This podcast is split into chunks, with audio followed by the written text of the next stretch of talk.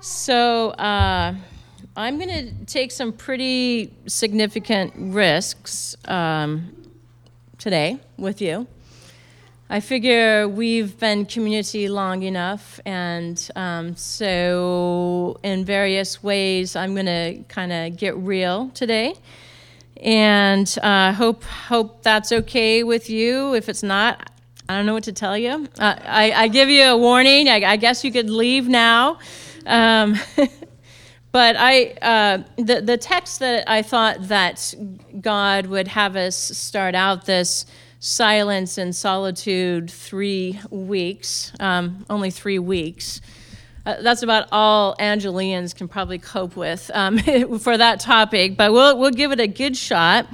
Um, I, I wanted to uh, start out in a, a very personal way, and also with uh, Luke chapter four, uh, verses one through fourteen, which is, of course, the the story of Jesus' temptations.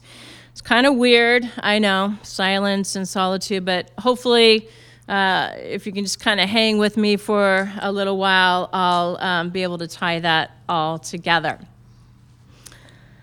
So we already prayed. Um, we already sung some songs. So I guess it's just time to just get right into it, right? I... Uh, Just out of college, started vocational ministry. So we're all in ministry, right? So this is like my belief that we're all in ministry. Uh, somewhere along the way, God chose me to focus more in, uh, in ministry in sort of a more vocational way. And so I came on staff with a campus ministry right out of college called InterVarsity Christian Fellowship. And my, so I was twenty-two, that's when I entered into the ministry life, and I, my assignment was to move about a thousand miles away from Montana to Arizona to start a new fellowship at Northern Arizona University. And I was really excited about this, uh, being somewhat of a visionary type of person and kind of eager. I wrote a twenty-page strategic plan for the planting of this new ministry in Flagstaff, Arizona, before I went there.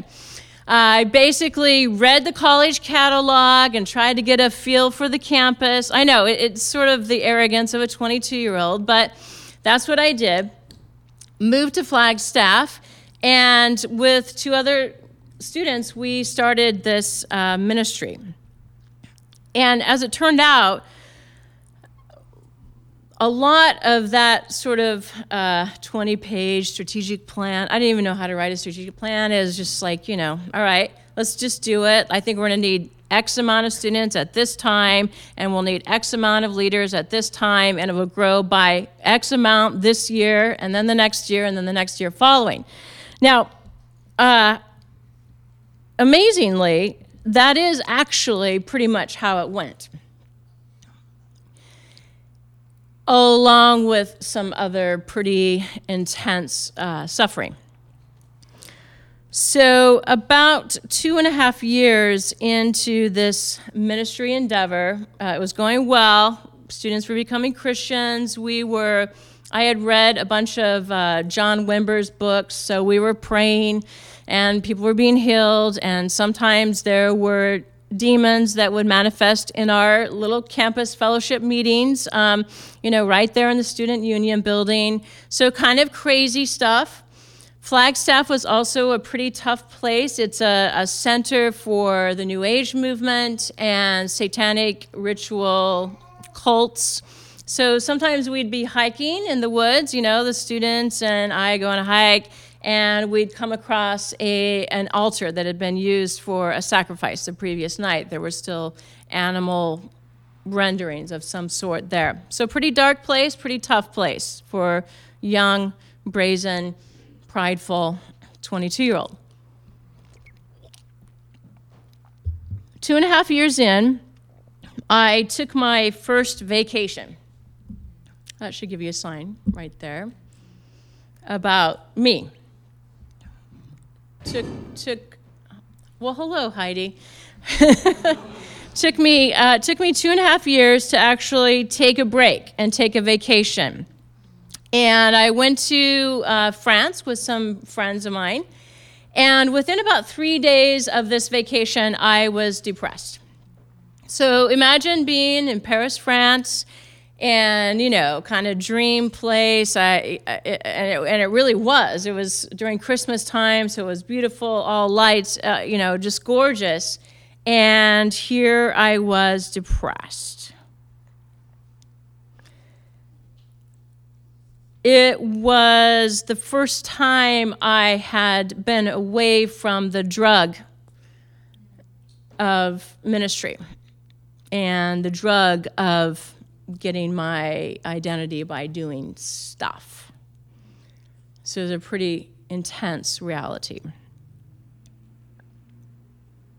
And I remember praying during that time. It it about two weeks into this, it was a three-week vacation, so it was, that's not bad, right? Uh, and uh, but I was so miserable. I was praying, and I saw this picture of a round table, and on the table was a collage of photos. And the photos were of students who had become Christians, some who have become uh, who had been healed in significant ways, student leaders who had been freed up and, you know, who are doing well. It was like basically kind of all of these success stories. And on top of all of these success stories was a big red question mark, which was from the Holy Spirit, calling into question everything, all of my efforts, and all of the fruit that had happened. And I knew instantly what that meant. Let's read together in chapter four of Luke, and we'll start at verse one. And I'd like us to read together out loud. And Jesus, full of the Holy Spirit, returned from the Jordan and was led by the Spirit in the wilderness for forty days, being tempted by the devil. And he ate nothing during those days.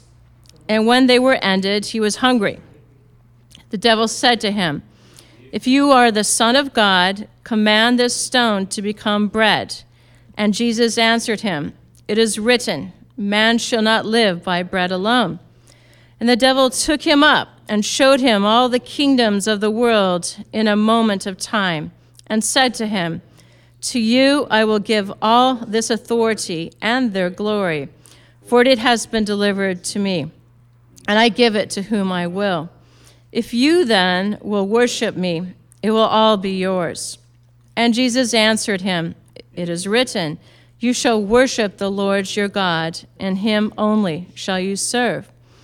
And he took him to Jerusalem and set him on the pinnacle of the temple and said to him, "If you are the Son of God, throw yourself down from here, for it is written, 'He will command his angels concerning you to guard you, and their hands they will bear you up, lest you strike your foot against a stone.'" And Jesus answered him, "It is said, 'You shall not put the Lord your God to the test.'" And when the devil had ended every temptation, he departed from him until an opportune time. And Jesus returned in the power of the Spirit to Galilee, and a report about him went out through all the surrounding country. And he taught in their synagogues, being glorified by all. So here's what we have in this passage. It is a redo of the garden. It's a redo of the Garden of Eden.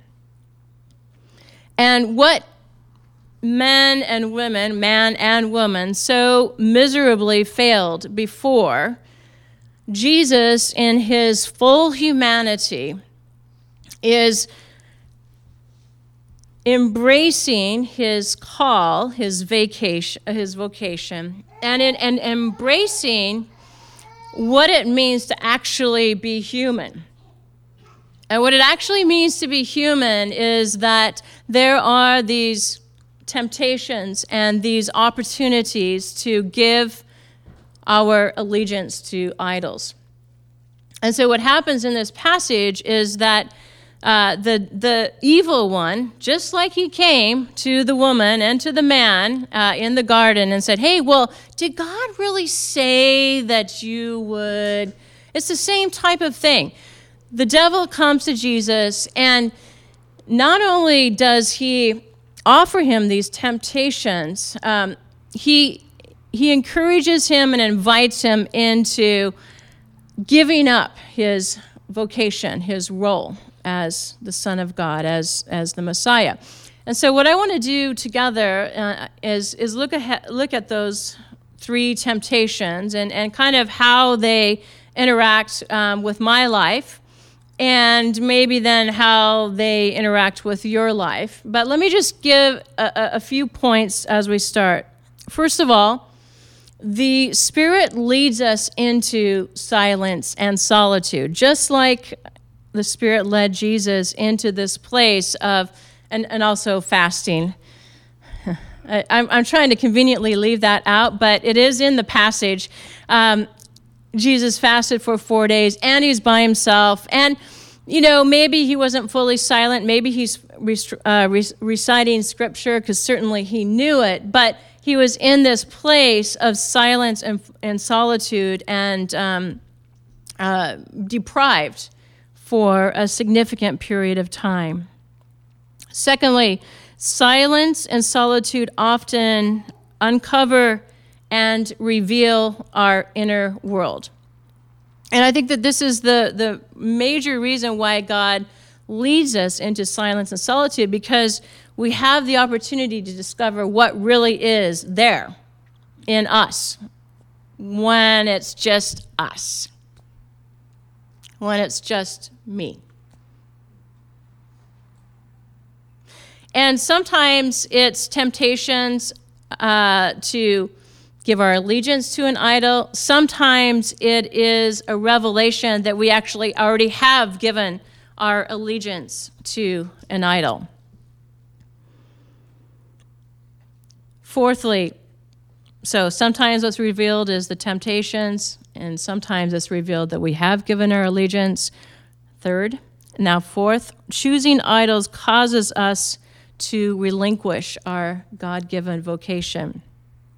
We are to be image bearers of God in this creation. And what happens when we choose idols is that we give allegiance to a created thing. And ultimately, five, that choosing of that idol enslaves us in some fashion.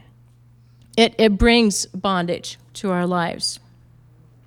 So six, silence and solitude gives us the opportunity to get rid of those idols and to be transformed into who we're actually truly meant to be.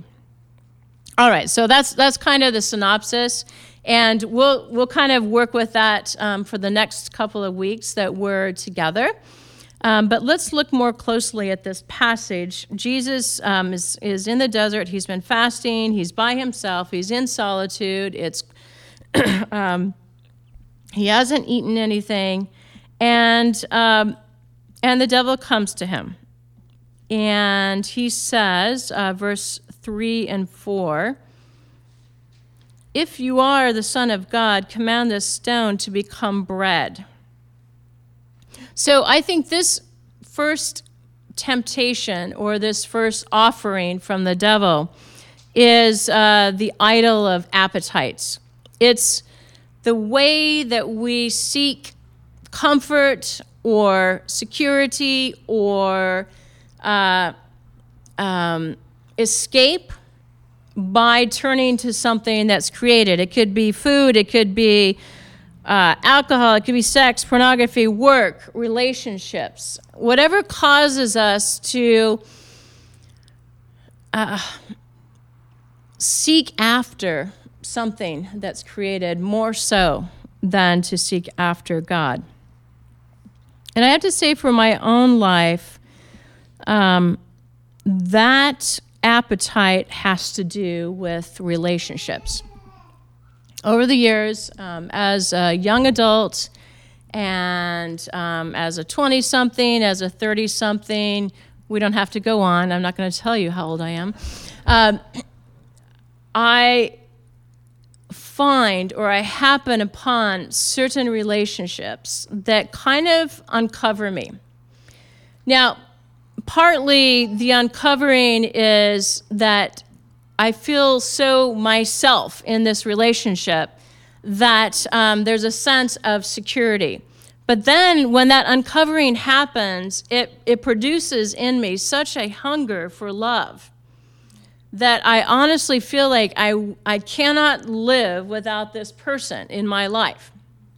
And so that that's how the dynamic happens for me. It's it's It's the uh, seeking after and getting comfort almost in an addictive way from a relationship and from being with a person.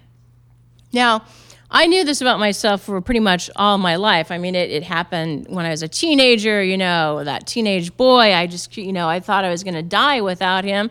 And um, and then as time goes on with intimate friends um, where... where I'm learning what intimacy means. And then as I try intimacy, it's like, oh my gosh, intimacy is so amazing. And then it's so freaking scary. And I feel like I'm gonna die without this person. It's like a, it's like a drug. And it really wasn't until these seasons of silence and solitude that I finally was able to actually tell someone about this craving that I had to be loved, to be with um, the person. And that is what brought freedom. It wasn't me covering it up. It wasn't me hiding it. It wasn't me Uh, going to like kind of a twelve-step group and, you know, al- although that did help. But somewhere along the line, I had to go to the place that I was most afraid of and say it out loud. And in the saying out loud, it wasn't an idol anymore, and we could work on it.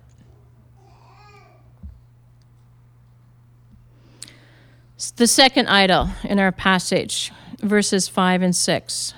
The second idol is power. The devil took him up and showed him all the kingdoms of the world in a moment of time and said to him, "To you I will give all this authority and their glory. For it has been delivered to me, and I, I give it to whom I will. If you then will worship me, it will be all yours." And then Jesus responds to him. Now, perhaps we haven't been offered a kingdom, but we all build our own little kingdoms, don't we? Maybe it's a family, maybe it's a work position, maybe it's a leadership position, maybe it's uh, control, maybe it's, I don't know, I don't know what it is for you. I mean, for me, obviously, it was this drivenness about ministry and starting a, a fellowship on this campus in Flagstaff, Arizona. That was my little kingdom. I had to be in control. Nobody else could partner with me and be involved with me. I even kind of kept the local pastors at a distance because I didn't really want them messing with my students because, you know, I was doing the real discipleship and the church was probably going to mess them up somehow. Uh, you know, again, the arrogance of the twenty-two-year-old now turning twenty-three and twenty-four and twenty-five and so on. And not only not only did I sort of bar other people from being involved with this ministry, my kingdom, I um, I was harsh to those who weren't on board and who weren't doing what I thought they should be doing in order to lead the Bible study or share the gospel or disciple other students.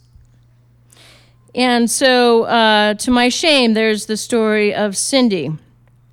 Cindy became uh, a Christian through our, our ministry uh, on campus, and um, she was very bright, um, an artist, very smart. Um, I she became a Christian through the small group that I was leading in a dorm, and um, I baptized her in her church, and um, anyway, it was great. She became a leader in the fellowship. And offering her, her many, many talents, led a small group, was discipling other students.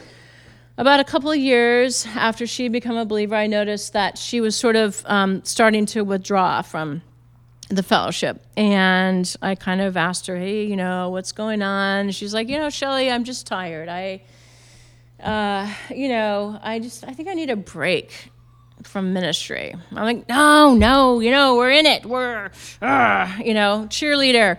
And, uh, you know, it's uh, God is doing so many things. You can't take a break now because look at all this fruit we have. And um, there's so much happening in your dorm. And, and look, you're about ready to start three new Bible studies. You can't take a break now.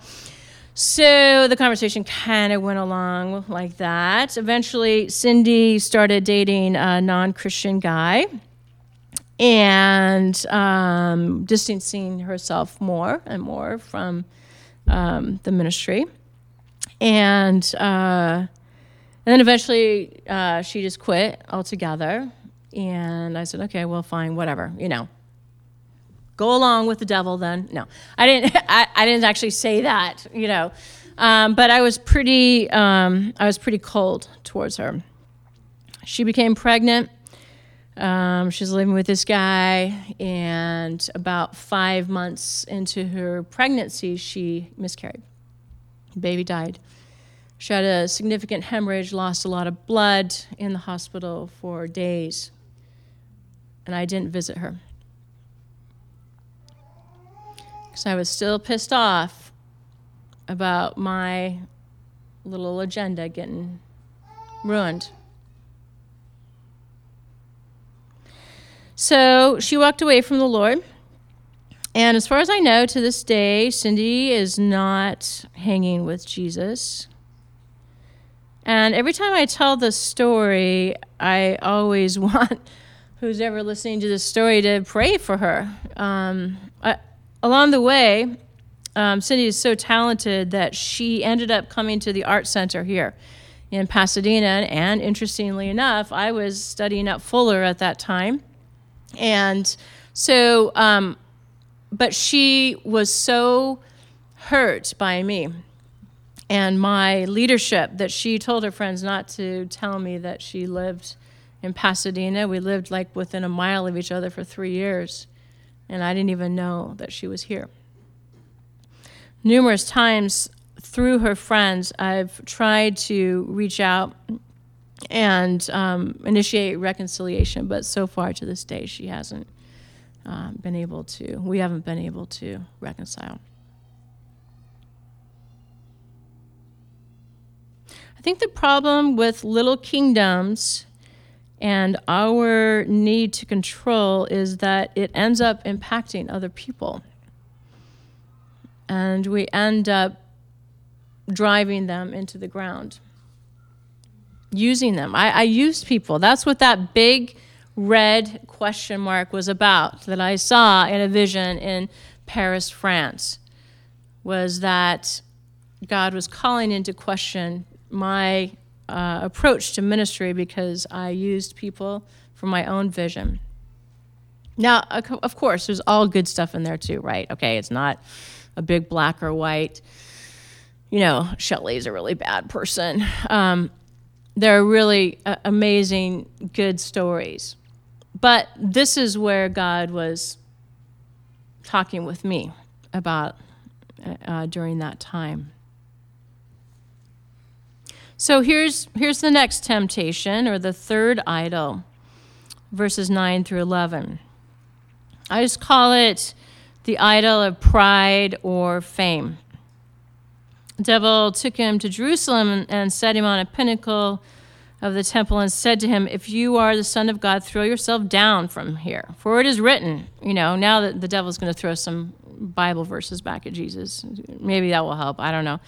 Um, he will command his angels concerning you to guard you, unless your hands, they strike your, you know, and your, you know, et cetera, et cetera, et cetera. All right.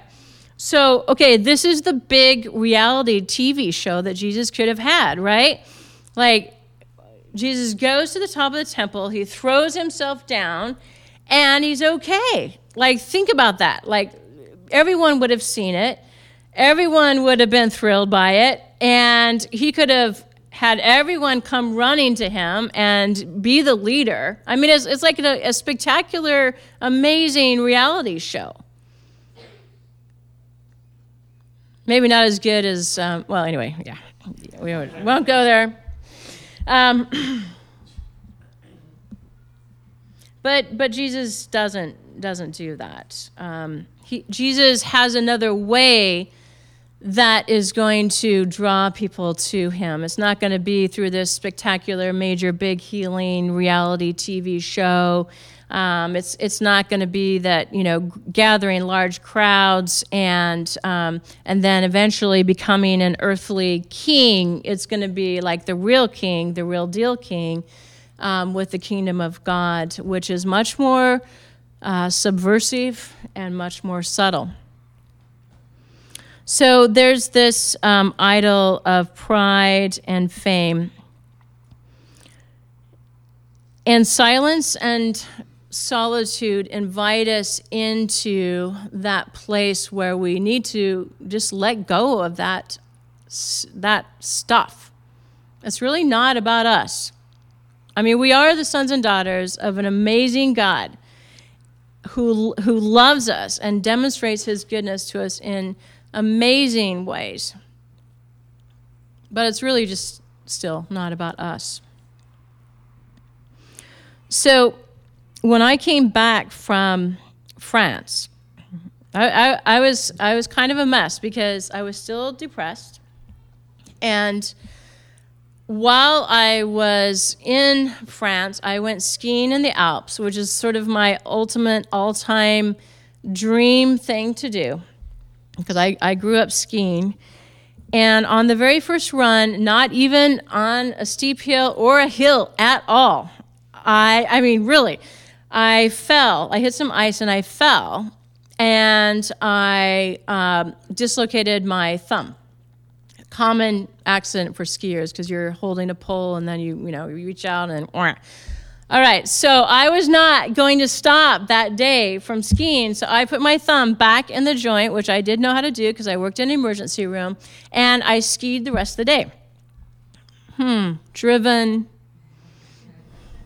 Slightly psychotic, uh, I don't know. Um, uh, so I skied, and um, by the time I finished the day, it looked like I had a fat lady hand, you know, and then we were getting on a plane the next day going back.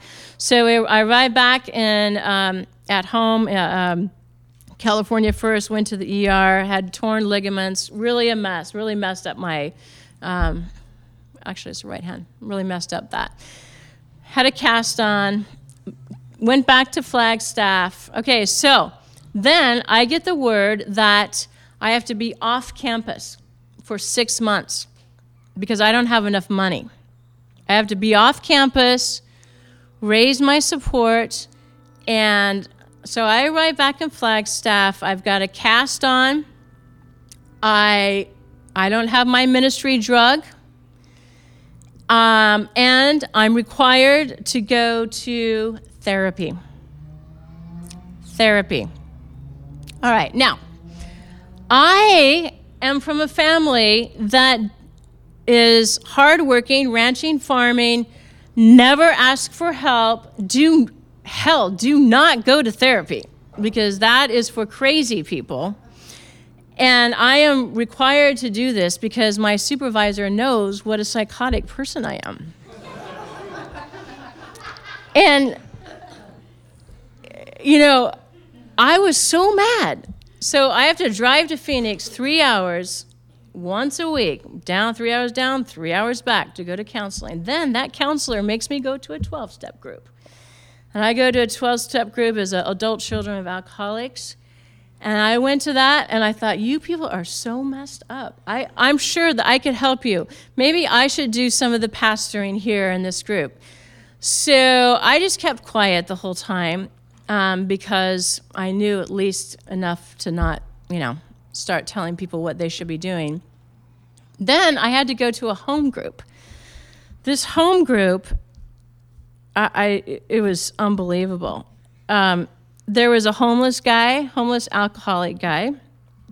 Um, there was a paranoid schizophrenic who um, uh, every night when she went to bed, the, the plants in her house would move around.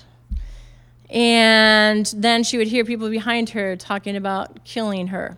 And then there was another guy who had some kind of Tourette's, and he like, you know, when he talked, it'd be like this. He'd be, you know, and... So you're really trying to follow him, but you're you're really, you know, as you're listening to him. And then there was kind of two other sort of normal people like me. And um, and that was my home group. And I had to commit to going to that damn home group every week. I was so unhappy. My friends, I had never in my whole life asked for help. My pride was so extensive. My ability to cover my weaknesses was so intense that for my whole life I had never asked for help. And I had to just day by day, week by week, learn how to ask for help. Because my idol of pride was so big and, and so destructive. And I have to say, I, I think that God is so gracious to me because, look, I, I was in my twenties, right? Well, thank God he didn't let me run amok until I'm in my fifties. Think about all those people. And think about my own soul that would have um, continued to be in bondage for such a long, long time. And so it was through this six months of si- silence and solitude with these crazy people that God showed me how to receive love, how to ask for help, how to receive help. And it changed me forever. Taught me how to have silence and solitude. You didn't have to work all the time, Shelley. Don't work fifteen hours a day or twelve hours a day. Have time. Get a hobby, for crying out loud. Get some friends. And thank God that happened to me in my twenties. So I, th- I think that ultimately, at, at least this is my experience, is that the practice of the silence and the solitude brings us to a place of transformation, a place of freedom. And I promise you, you're going to like it. You're going to like that place of freedom because this other bondage stuff is really treacherous. The things that you're most afraid to reveal or you're the most scared about and that you've you hide.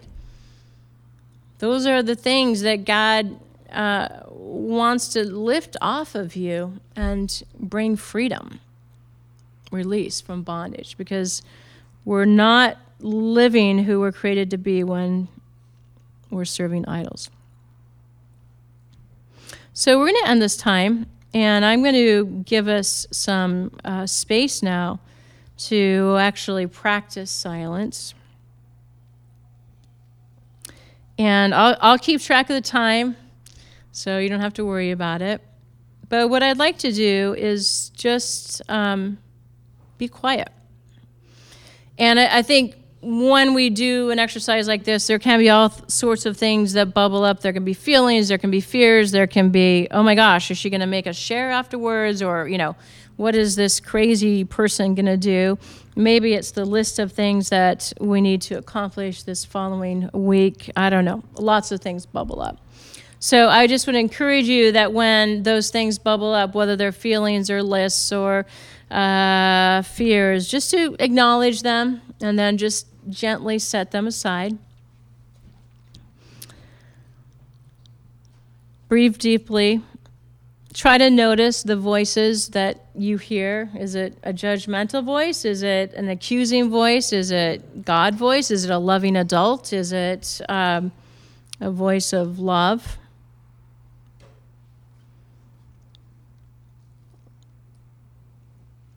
And then after we have this period of time, we'll move directly into singing some more and um, and not silence, I guess. That's the easiest way to say that. Um, so let's let's be quiet together.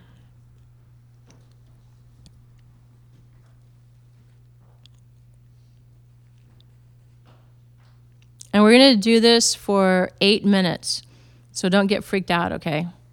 I don't know. Maybe you all are used to doing hours of silence. I'm not sure. I'm assuming not because we live in Los Angeles. And uh, but let's do it for eight minutes, and I'll break us at eight minutes. Let me pray for you as we go into this.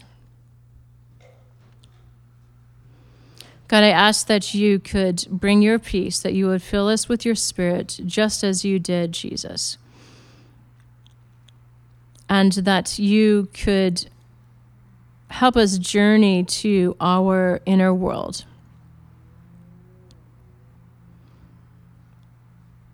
And notice what's there. Maybe it's voices. Maybe it's